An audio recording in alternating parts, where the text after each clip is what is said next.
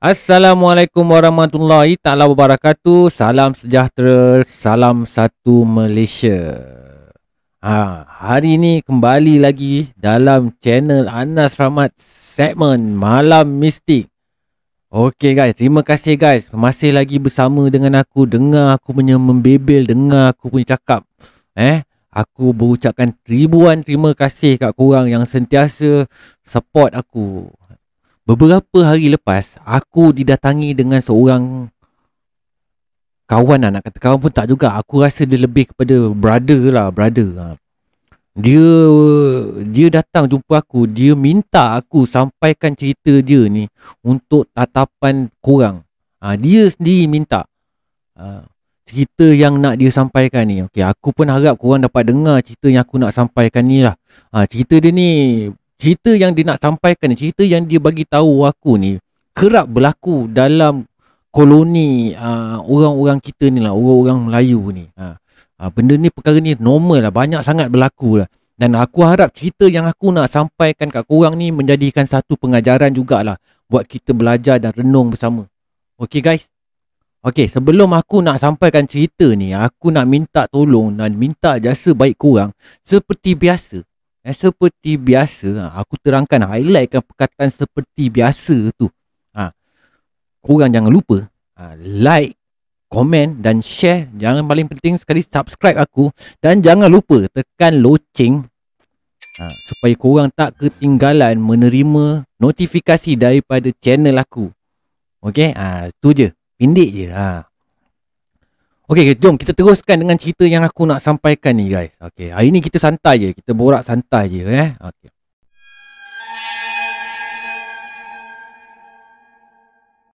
Cerita dia bermula di sebuah kampung yang agak pedalaman jugalah. Ha, walaupun kampung ni pedalaman, tapi sebenarnya kampung ni agak cantik juga sebenarnya. Okey, kampung ni adalah kampung yang terletak juga ada hotel-hotel ternama. Kampung ni sebenarnya kampung yang terletak di tepi pantai lah guys. Kampung yang di tepi pantai yang sek yang punca ekonomi dia bukan sekadar hanya nelayan tapi juga uh, punca ekonomi dia adalah datangnya daripada sektor uh, pelancongan dan juga perhotelan. Ha, maksudnya orang-orang kampung kat sini dia bukan kerjanya nelayan je 100% tapi ada juga orang kerja ke hotel. Okay, nak dijadikan cerita pasangan suami isteri ni dipindahkan ke kampung tersebut. Kan?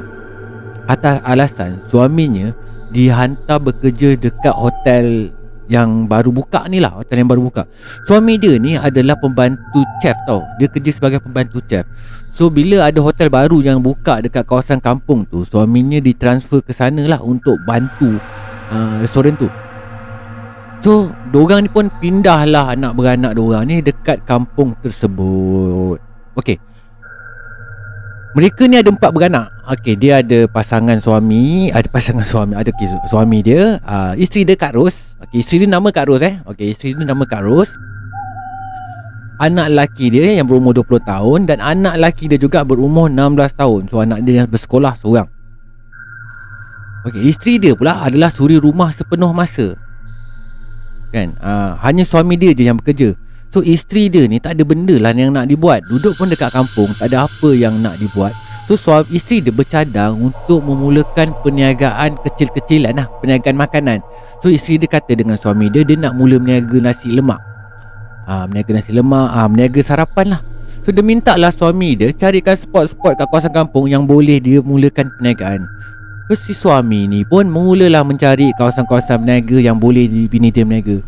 Dan suami dia terjumpalah satu restoran ni yang owner dia bernama Kak Sal bersetuju untuk sewakan tapak uh, untuk suami, isteri dia mulakan berniaga. Uh, so isteri dia sukalah sebenarnya. Yalah dapat tapak berniaga kan. Uh, dia pun sukalah. Okay, bermulalah kehidupan Kak Ros ni daripada seorang suri rumah kepada seorang peniaga sarapan pagi. Kak Sal ni dia ada sebuah restoran lah. Dia sediakan spot untuk Kak Ros Untuk Kak Ros ni mulakan meniaga Dia bukanlah sediakan ruang yang besar pun. Ha, Ruang ni hanyalah sekadar cukup dua meja Untuk Kak Ros letak meja dia dan meniaga sarapan. Atas perbincangan dia dengan Kak Sal Kak Ros ni hanya boleh meniaga dua menu sahaja.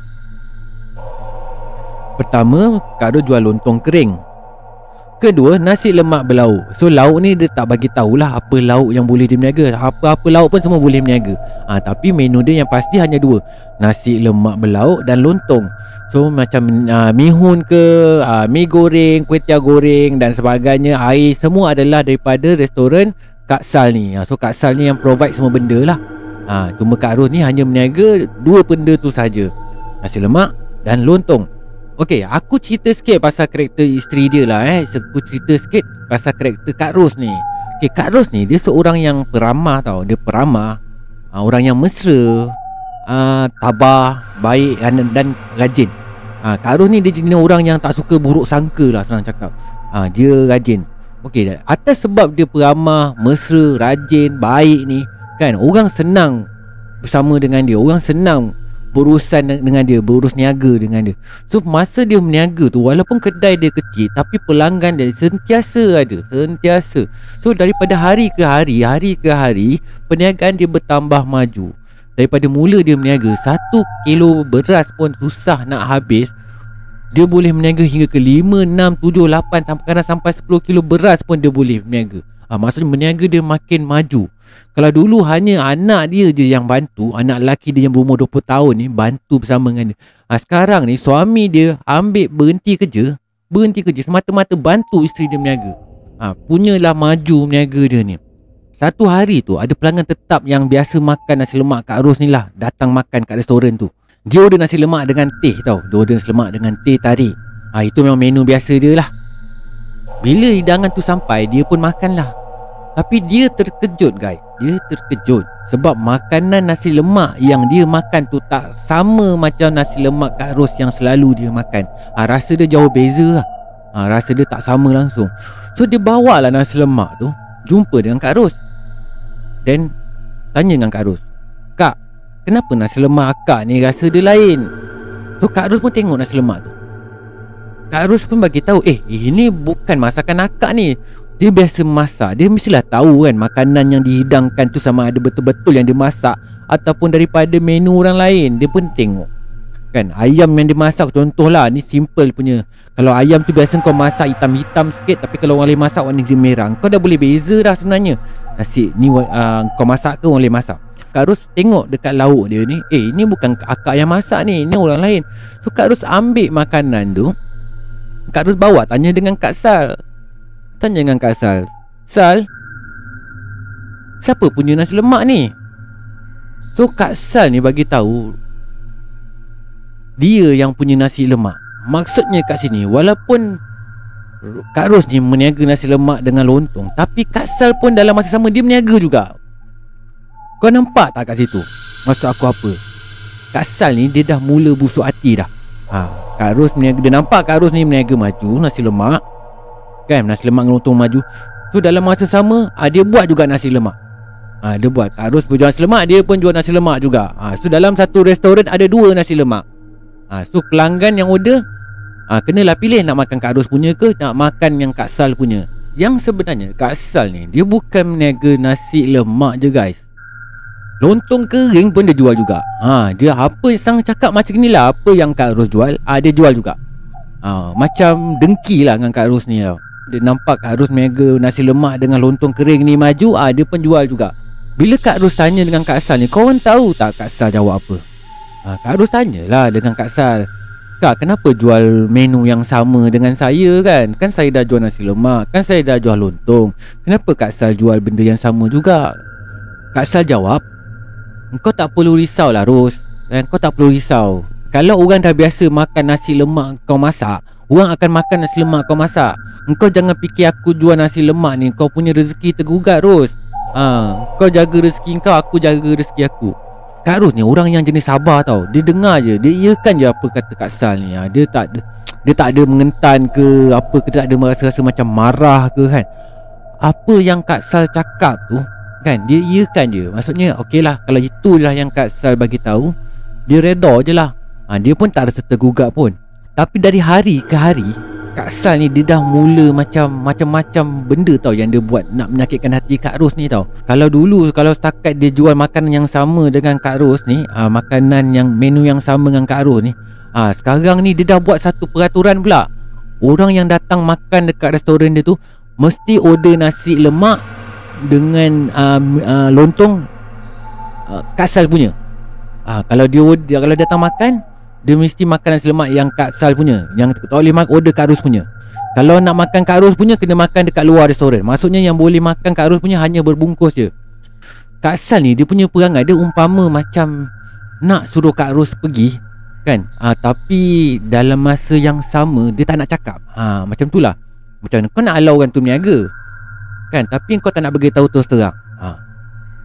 Kau bagi tahu je lah terus terang kan Kau belah je tak yang berniaga kat kedai aku ha. Tapi dia tak nak bagi tahu perkara tu ha. Dia buat Kak Ros ni sampai marah Sehinggalah ke satu waktu tu Kalau dulu ni Kak Ros ni Masa mula-mula dia berniaga kat tempat Kak San ni Sewa tapak dia Tapak yang kecil tu Harga RM200 sebulan ha. Lepas tu dia naikkan harga kepada RM400 sebulan Ah sekarang ni baru-baru tu pula dia naikkan menjadi RM800 sebulan. So makin melampau tau tindakan Kak Sal ni kepada Kak Ros. Sampai satu tahap tu Kak Ros ni dah mula tak tahan. Tapi dengan rezeki Allah ni Allah dah tulis lah kalau rezeki kau rezeki kau jugalah kan. Ada satu pemilik restoran lain lah dekat kawasan-kawasan berdekatan yang dia dah lama tak berniaga lagi kat restoran tu. So restoran tu dah lama dia tinggalkan lah.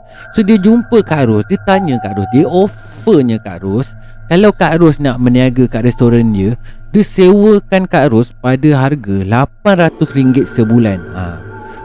RM800 tu sebulan tu bukan Tapak je tau bro RM800 sebulan tu Yang dia sewakan tu Termasuklah Perkakasan restoran dia Sekali meja makan dia semua tu satu buah restoran tu dengan harga RM800 sebulan Pemilik restoran tu cakap dengan Kak Ros Dia dah tak nak berniaga. Bukan dia tak nak berniaga Dia dah tak boleh nak berniaga dah pun. Dah lama dia berhenti berniaga. Daripada restoran dia tu macam tu je. Tak ada orang yang uruskan. Baiklah Kak Ros ni yang uruskan. Sebab dia sendiri nampak potensi Kak Ros Untuk pergi lebih jauh berniaga tau sebenarnya. Dia nampak Kak Ros ni berniaga ni maju. So dia offer lah Kak Ros untuk sewa dekat kedai dia sebanyak RM800 sebulan. So Kak Ros bila dengar benda ni, Kak Ros tak tunggu lama. Orang dah offer RM800. Dia sewa dekat tempat Kak Sal pun RM800 sebulan. So kenapa dia nak kena tunggu lagi kan? So dia pergilah pindah ke restoran yang baru ni. So lah, dia pindah kat tempat ni Dia dapat RM800 sebulan The whole restaurant Seluruh restoran tu Dia punya Dia tak share dengan siapa-siapa lagi Kan itu adalah tindakan dia yang baik lah Kalau tanya kat aku itu tindakan yang bagus Aku pun setuju kan Bila Kak Ros dekat restoran baru dia Kan? Dari hari ke hari perniagaan makin rancak. Niaga dia semakin maju. Okey, bukan je pelancong Pelancong luar datang makan dekat restoran dia. Orang-orang kampung pun datang makan sama. Ha, Kalau dulu Kak Ros ni Kan dia hanya jual sarapan je. Sekarang dia dah extend perniagaan dia Daripada jual sarapan kepada makan tengah hari. Kalau dulu dia hanya uruskan resto uh, warung dia, warung kecil tu kan bersama anak dengan suami dia, sekarang dia dah ada pekerja. Betapa majunya perniagaan Kak Ros ni. Ha, secara tak langsung buat Kak Sal ni merah mata dengan Kak Ros. Ha, sebab apa dia merah mata? Kalau dulu customer-customer Kak Ros ni kurang-kurangnya dia makan nasi lemak kurang-kurangnya air dapatlah tempiasnya pada Kak Sal kan. Kan tapi sekarang ni uh, orang-orang ni dia dah tak makan dekat restoran Kak Sal lagi. Dia dah mula pindah ke restoran Kak Ros. Mana tak pindahnya ke restoran Kak Ros? Bukan masak. Bukannya sebab apa? Restoran Kak Ros ni bukan masakan je sedap dengan layanan yang bagus pun menjadi salah satu sebab kenapa orang pindah makan dekat tempat Kak Ros.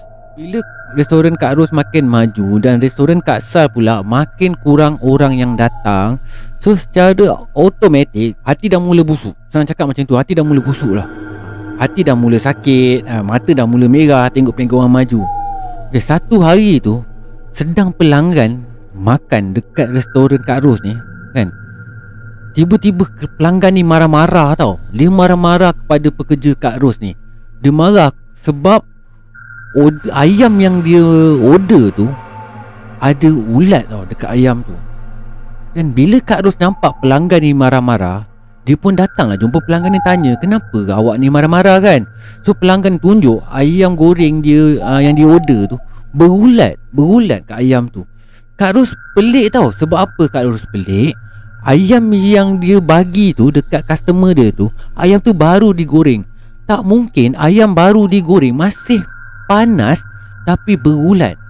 Benda ni tak mungkin berlaku tau sebenarnya. So Kak Ros Rasa macam kenapa eh? Pelik sangat. Bukan tu aja Ada waktu tu Nasi yang dia baru masak ni Dah basi Yang ini lagi pelik. Nasi yang dia baru masak tu basi. Ada pula setengah kes Nasi yang dimasak tu. Padahal dia buka dalam perut nasi tu Tengok nasi tu baru masak Cantik beras dia muai kan. Bila sampai dekat customer Nasi tu jadi jelantah. Korang tahu jelantah tu apa? Jelantah tu nasi yang separuh masak. Ha, Maksudnya nasi tu tak cukup masak. Tadi padahal pada asas Pada asalnya Masa dia masak Dia tengok nasi tu Eh Elok je Kan cantik je. Kan dia sendiri dah cuba. Dan bila sampai dekat customer Nasi tu jadi jelantah. So customer marah lah. Kan? Kenapa bagi nasi jelantah? Kak Sal rasa confused tau. Macam Serius lah Macam tapi dia tak berfikiran negatif. Dia tak terfikir pun yang sebenarnya Dalam keadaan sebenarnya Yang dia dah kena santau dengan orang. Kedai makan dia, restoran dia tu Sendiri kena santau dengan orang. Dia tak fikir pasal tu Dan dia tak sedar pun. Ada satu pagi tu Bila Kak Ros buka kedai Dekat atas meja makan dia Ada najis orang bro. Najis manusia. Ha, dekat Bukan dekat satu meja je. Banyak lah Dekat seluruh meja Dekat dalam kawasan kedai dia Dalam restoran dia tu Ada najis orang. So pagi tu Kak Ros marah-marah. Ha, Bising lah. Tapi persoalannya Takkan lah anak dia nak be Nak buang air besar atas meja kan? Takkan pun pekerja dia nak pergi buang air besar atas meja? Benda ni tak logik Tak logik pun Kalau korang nak pergi buang air atas meja. Bukan, bukan buang air kecil Buang air besar atas meja. Benda ni memang tak logik. Tak mungkin ada orang yang sanggup Nak buang air besar atas meja. Ha, Itu satu perkara. Pernah sehari tu Pernah sekali tu Dia dengan pekerja dia memasak tau. Ha, Memasak uh, Untuk persiapan lah. Saya cakap persiapan Untuk besok pagi punya Untuk besok pagi punya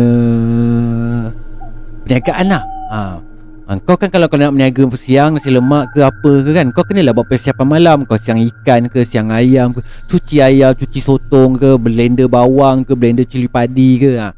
Kalau kau orang nak berniaga siang ah, Mesti malam tu kau orang dah buat persiapan. So tengah dia berdua ni Dia dengan pekerja dia tengah siapkan barang-barang Untuk berniaga besok pagi. Tiba-tiba Pekerja dia nampak Satu lembaga hitam Yang besar Berbulu Mata dia merah. Duduk dekat meja makan tau. Duduk meja dekat tempat orang berniaga tu. Duduk kat situ. Sambil tenung Kak Ros tengah memasak tau. So pekerja dia takut lah. Eh gila kau. Kau nampak benda-benda macam tu. Tak takut. Tak takut kau orang memang power lah. Ha. Dia nampak Benda tu. Tengok Kak Ros Tenung Kak Ros lama-lama. So pekerja dia ni Pekerja dia pun Bagi tahulah Kak Ros Kak Kak. Kak Kak tengok tu Kak. Apa tu Kak Dalam keadaan panik Dan seram Dan takut Sambil menggeletok Dia cakap dengan Kak Ros Dia nampak. So Kak Ros pun toleh lah. Bila Kak Ros toleh Kak Ros nampak benda tu yang sama benda tu Tenung mata dia. Dia tenung. Kak Ros Oh macam nak pecah jantung Kak Ros kejap masa tu. So Kak Ros ni beranikan diri. Dia baca ayatul kursi Pelan-pelan. Pelan-pelan Perlahan Tapi kuat. Ha, Dia baca perlahan. Bukan maksudnya baca perlahan. Dia baca dalam dalam nada yang kuat Tapi perlahan-lahan. Ha, Macam itulah bunyinya lebih kurang.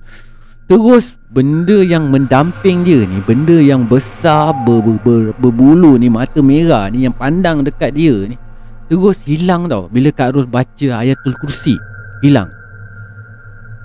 Memang pelik apa yang berlaku kat kedai Kak Ros ni. Tapi Kak Ros tak sedikit pun Tak tak langsung tak terlintas pun dekat otak dia. Yang, ke, yang dia ni Telah disantau orang. Langsung tak terfikir. So lepas daripada hari tu Perniagaan orang ni makin hari makin teruk. Makin hari makin tak ada pelanggan pun yang datang. Ha. Kalau ada pelanggan yang datang lalu depan kedai dia Datang lalu je. Tapi tak singgah. Ada satu kes tu Kan Kawan suami dia datang Naik motor Parking betul-betul depan kedai Bila dia dapat datang depan kedai Dia lepas parking motor Dia pun Masuk dalam kedai. Dia masuk je. Lepas tu dia keluar balik Start motor Balik. So Kedai dia hari-hari tak ada sale tau. Hari-hari tak ada. Makanan yang dia buat Terbuang macam tu je. So benda ni rasa macam Makin Makin lama makin teruk lah perniagaan dia. Okay satu hari ni Suami Kak Ros ni pergi ke kedai runcit. Dia nak beli sesuatu lah kat kedai runcit tu. Dan tiba-tiba Peniaga kedai runcit tu tegur dekat suami Kak Ros ni Dia tanya dengan Kak Ros ni suami ni Kau tak berniaga lagi ke? Lama sangat aku tengok kau tutup kedai tu Kak Ros tak sihat ke? Suami dia pelik tau Bila si peniaga ni Pekedai ni cakap Bila pekedai ni tanya dengan dia Kau tak berniaga lagi ke? Padahal Setiap hari pun orang ni berniaga Tak pernah satu hari pun Yang orang ni tak buka kedai. Ha, Kecuali hari raya lah. Ha, Sepanjang waktu ni orang berniaga je. Orang tak pernah cuti pun. Tapi kenapa orang ni cakap Dengan dia Yang Kedai dia tutup? Nak dijadikan cerita Satu pagi tu Bila Kak Ros ni Nak buka kedai? Eh ha, Kejap lah aku minum kejap. Boleh? Kejap kejap. Haus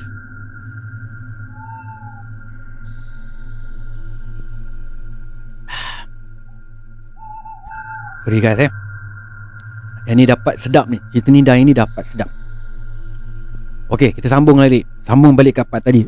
Okay satu pagi tu Bila Kak Ros nak buka kedai Dia ternampak banyak tau jarum peniti Dekat depan pintu kedai dia tau So Kak Ros ni tak fikirlah apa-apa pun. Dia tak adalah fikir perkara-perkara yang Yang kurafat sekalipun. Ha, So dia pungut lah Pungutlah jarum peniti tu satu persatu dia pungut. Pungut. Dia pungut. Bila dia dah habis pungut je Kata dah habis pungut je Kak Ros ni terus tombang dan pingsan. Terus rebah. Tak sedarkan diri dah. Rebah terus. So Situasi jadi panik lah sekejap kat situ. So si suami ni cepat-cepat lah bawa Kak Ros pergi hospital. Dia takut lah Kak Ros ni kena angin nama ke kan. So dia bawa pergi hospital bila sampai dekat hospital Lepas doktor check Doktor uh, Semak kesihatan dia semua Kak Rus ni tak sakit pun Kata doktor tu. Kak Rus tak sakit pun. So doktor cakap Doktor suruh Kak Rus balik dan berehat je. Mungkin Kak Rus ni penat Kata doktor tu. Mungkin dia terlalu penat Dan dia jatuh pingsan. So Pasangan suami isteri ni Percaya je bulat-bulat Apa kata doktor tu. Langsung tak terfikir. So mulai hari tu Mulai saat tu Kesihatan Kak Ros makin lama makin merosot. Ha. Kalau dulu Kak Ros ni badan dia sihat ha, Sekarang dah kurus. Kurus. Kan dekat dia punya leher ni pun dah boleh takung air dah Punya kurus dia tu. Semakin hari pula Dia makin lemah. Kaki pun dah tak mampu lagi dia. Kaki dia pun dah tak mampu lagi nak pijak tanah ni. Bila pijak je Selepuk balik. Bila pijak je ha, Jadi lembik kalau cakap pergi hospital ni tak usah cakap lah. Suami dia dah berulang alik dah hantar Kak Ros ni pergi hospital. Tapi doktor cakap tetap juga sama Yang Kak Ros ni tak ada sakit apa-apa. Sehinggalah satu doktor ni pesan dengan suami dia Kau pergilah berubat tradisional pula. Kalau kau tak jumpa sakit dia dalam uh, perubatan moden Kau kena cuba dekat perubatan tradisional pula. Barulah suami dia macam tersentak tau. Satu hari tu dengan tiba-tiba Kak Ros ni muntah darah tau. Masa dia muntah darah tu Bukan darah je yang keluar sama. Dia keluar dengan package sekali. Jarum Paku dengan kaca. Tiga barang ni. So barulah suami dia ni macam tersedar tau. Memang betul lah Bini aku ni kena santau. Padahal Kak Ros tu dah sakit lama dah. Manakan diorang ni bukan keluarga yang Yang terlalu berfikiran benda-benda macam mistik-mistik ni dia orang tak layan sangat. Tapi nak tak nak kali ni suami dia kena percaya juga yang suami yang isteri dia ni dah disantau orang. So suami dia ni mulalah cari orang-orang yang boleh bantu ubatkan si isteri ni. Ha. so macam-macam orang lah dia jumpa. Dia jumpa dukun dia dah jumpa imam ustaz semua dia dah jumpa. Tapi tak ada seorang pun yang boleh betul-betul bantu isteri dia betul-betul baik. Kalau isteri dia baik pun sekejap je Lepas beberapa hari lepas tu Mula sakit balik. Uh, Dia punya sembuh tu sekejap je. Sembuh tu sekejap dan datang sakit balik. Maksudnya besar, dia punya sakit ni berlarutan tau Berpanjangan tau. Tak baik-baik. Restoran dah tutup dah restoran. So sekarang ni kisah pada Kak Ros je. Kak Ros dah mula sakit.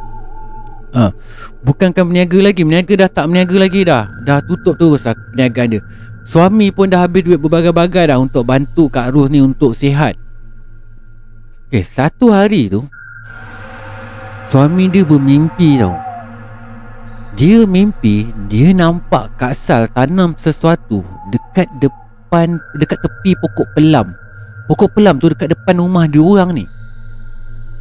So dia nampak Masa dia mimpi tu Dia nampak orang tu Rupa sebiji macam kasal Tanam sesuatu Dekat sebelah pokok pelam. Ha, Pokok pelam tu betul-betul Dekat depan rumah dia. So bila dia bangun pagi Dia tersedar. Belum sempat mandi Belum sempat gosok gigi Terus Dia ambil cangkul. Dan dia cangkul Dekat tempat yang dia Yang dia nampak dalam mimpi tu.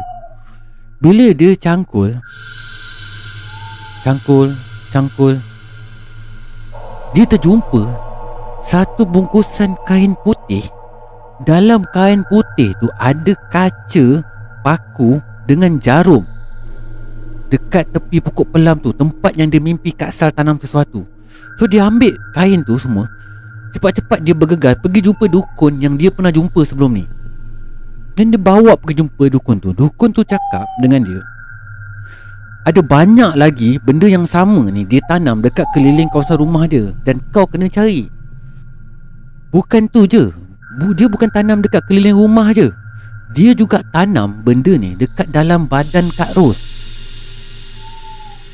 Dalam badan Kak Ros Woi Woi berderau weh dengar weh Kau bayang lah Korang bayang lah Diorang Dia punyalah Busuk hati ni. Bukan tanam dekat tepi-tepi rumah Bukan. Kalau biasa aku dengar Orang tanam benda ni Orang pasak benda-benda Santau ni Dia tanam kat tepi rumah Kat celah rumah Kat atas bumbung. Tapi kali ni dia santau. Bukan dalam rumah je kawan-kawan. Dia santau Sampai dekat dalam badan Kak Ros tau. Benda ni betul-betul Betul-betul Di luar fikiran manusia tau. Dan memang tak patut langsung orang ni buat macam ini pada Kak Ros. Dukun ni juga pesan Barang-barang yang ditanam kat tepi rumah ni. Bukan senang nak jumpa lah. Ha. Kau bayang lah eh Dekat pokok pelam tu Susah nak jumpa. Hanya dengan mimpi je kat, uh, Si suami ni jumpa Dia ada tanam banyak lagi Dekat kawasan rumah. Bukan senang nak cari benda ni. Kat dalam badan Kak Ros pula Tempat yang paling ketara sekali dia tanam Adalah di bahagian lutut dia kata. Di bahagian lutut. Sebab tu lah Bila Kak Ros jalan Kak Ros tak mampu nak berpijak tau lagi tau. Sebab kat lutut dia tu Ada paku dan jarum tau Kata dukun ni. Dia sebenarnya Dia nak buat kan Kak Ros ni betul-betul tak boleh nak berniaga lagi lah senang cakap. Betul-betul tak boleh berniaga. Dan suami dia tanya pada dukun ni sebenarnya orang ni nak apa sebenarnya? Dukun ni cakap dia nak buatkan si suami si keluarga ni keluar daripada tempat ni maksudnya keluarlah daripada kampung tu kalau tak nak keluar mati kalau kau tak nak keluar daripada tempat tu Kau akan mati ha, Begitulah ceritanya Yang disampaikan kat aku Maksudnya Kak Ron ni dia disantau orang dengan cara yang agak kejam lah sebenarnya. Kalau kau tak nak pindah daripada kampung ni kau mati. Sampai macam itu sekali busuknya hati orang ni. Suami dia ni pun tanyalah juga dekat dukun ni kan. Sebenarnya siapa yang santau keluarga dia ni? Suami dia pun nak tahu juga. Dan dukun ni cakap Siapa yang kau mimpi semalam? Kau jumpa siapa masa dalam mimpi kau? Dukun ni tak bagi tahu siapa pun sebenarnya yang yang yang buat keluarga dia ni, yang buat Kak Ros ni. Tapi dukun ni cuma bagi tahu dia kau jumpa siapa masa dalam mimpi kau semalam. Terus habis. Macam tu je conversation tu.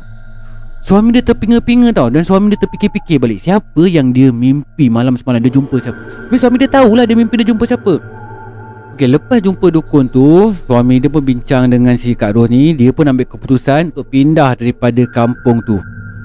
Setelah diorang ni pindah Kak Ruh ni barulah tak sakit lagi. Walaupun Kak Ruh ni tak sakit Kan? Tapi Dia tetap juga tak boleh jalan seperti biasa. Ha, Kaki dia tu tetap juga tak mampu nak pijak dengan kuat lah. So Kak Ruh ni kena berjalan menggunakan tongkat. Walau macam mana sekalipun Kak Ruh ni masih lagi lah Masih lagi pergi berobat tradisional. Eh? Masa dia berobat tu dia ceritalah juga uh, Setiap kali dia berobat Kalau dia muntah Keluarlah paku Kaca Kan uh, Jarum dan sebagainya. Uh, Tapi Yang dekat lutut tu Tetap susah nak buang juga Sebab dia dah jadi habuk kaca ha, Bila habuk kaca masuk dalam saluran darah ni ha, Dia dah jadi macam darah daging dia lah Maksudnya Kak Arun ni Daripada hal tu Daripada sebab apa Disantau orang tu Dia terpaksa menanggung beban sakit ni Seumur hidup dia. Okay guys. Begitulah kisahnya. Betapa busuknya hati seorang manusia ni Nak dengkikan manusia lain Atas sebab orang lain lebih maju pada dia. So berakhirlah kisah uh, Kak Ros ni dengan keluarga dia Guys, aku nak nasihatkan sikit lah. Sama ada kau nak dengar tak dengar Itu hak kurang lah eh. Okay guys, kita ni Katakanlah kalau kita nak berniaga sekalipun eh. Pertama sekali Pertama sekali guys eh. Kalau nampak kedai orang maju ni Lawan guys. Lawan lah. Tapi bukanlah lawan dengan cara santau dia. Kalau dia kata Kalau kau nampak kedai dia tu berniaga Kan lampu dia cerah Terang, cantik Kan buat orang suka nak datang Kau buat lagi cerah. Kalau kau rasa mas- Kalau orang tu masak sedap Kau carilah orang lain untuk masak lebih sedap tapi korang janganlah gunakan benda-benda merapik macam ni. Nak santau orang lah. Nak hantar benda bukan-bukan. Benda ni tak elok kawan-kawan. Kau tengoklah kisah Kak Ros ni. Korang tengoklah sendiri. Sampai hari ni Kak Ros pun menderita pasal kaki dia sakit. Sebab atas perbuatan-perbuatan tak guna orang-orang macam ni. Janganlah rosakkan Rosakkan masa depan orang Kan Okay, aku cakap ni bukanlah sebab aku ni bagus sangat pun. Aku tak bagus pun kan? Tapi aku cakap atas dasar seorang manusia lah. Aku nasihatkan atas dasar seorang manusia kepada manusia lain. Okay guys. Beringatlah Okay Ya aku marah. Kenapa aku marah. Aku bukan marah sebab apa kan? Benda ni kerap berlaku dalam kita punya circulation lah. Kerap berlaku dalam dalam uh, Kerap berlaku dalam koloni Melayu ni sebenarnya So aku minta jasa baik korang kan? Kalau korang berniaga kan? Lebih baik kalau kita tolong bantu sama bantu lah. Itu lebih baik lah Daripada kita mendengki sama mendengki. Okay guys. Aku tak nak cerita panjang lagi lah. Cukup lah sekadar tu je. Eh? Okay. Okay sebelum aku nak tamatkan rancangan aku malam ni Sebelum aku nak tamatkan uh, episod malam mistik kali ni Aku tak tahulah seram ke tak seram ke. Ah, Itu terpulang lah pada korang yang nak menilai cerita aku kali ni Ha, tapi seperti biasa, aku ingatkan kat korang sebelum korang lupa, ha, jangan lupa ha, subscribe channel aku, ha, like, ha, kalau boleh komen patah dua, Anas apa khabar, ha, ke, atau apa-apa je korang nak tulis, aku bersedia untuk menerima kecaman korang, no problem insyaAllah, aku sabar, aku tahan, kan, janganlah kasar-kasar sangat, sikit-sikit okey lah. Okay, dan yang paling penting, loceng, loceng jangan lupa, loceng jangan lupa tekan, kan, supaya korang menerima notifikasi cerita aku akan datang. Okay guys. Kita jumpa lagi di episod malam mesti akan datang. Assalamualaikum warahmatullahi taala wabarakatuh. Salam sejahtera Salam satu Malaysia. Okay goodbye. Malam Mistik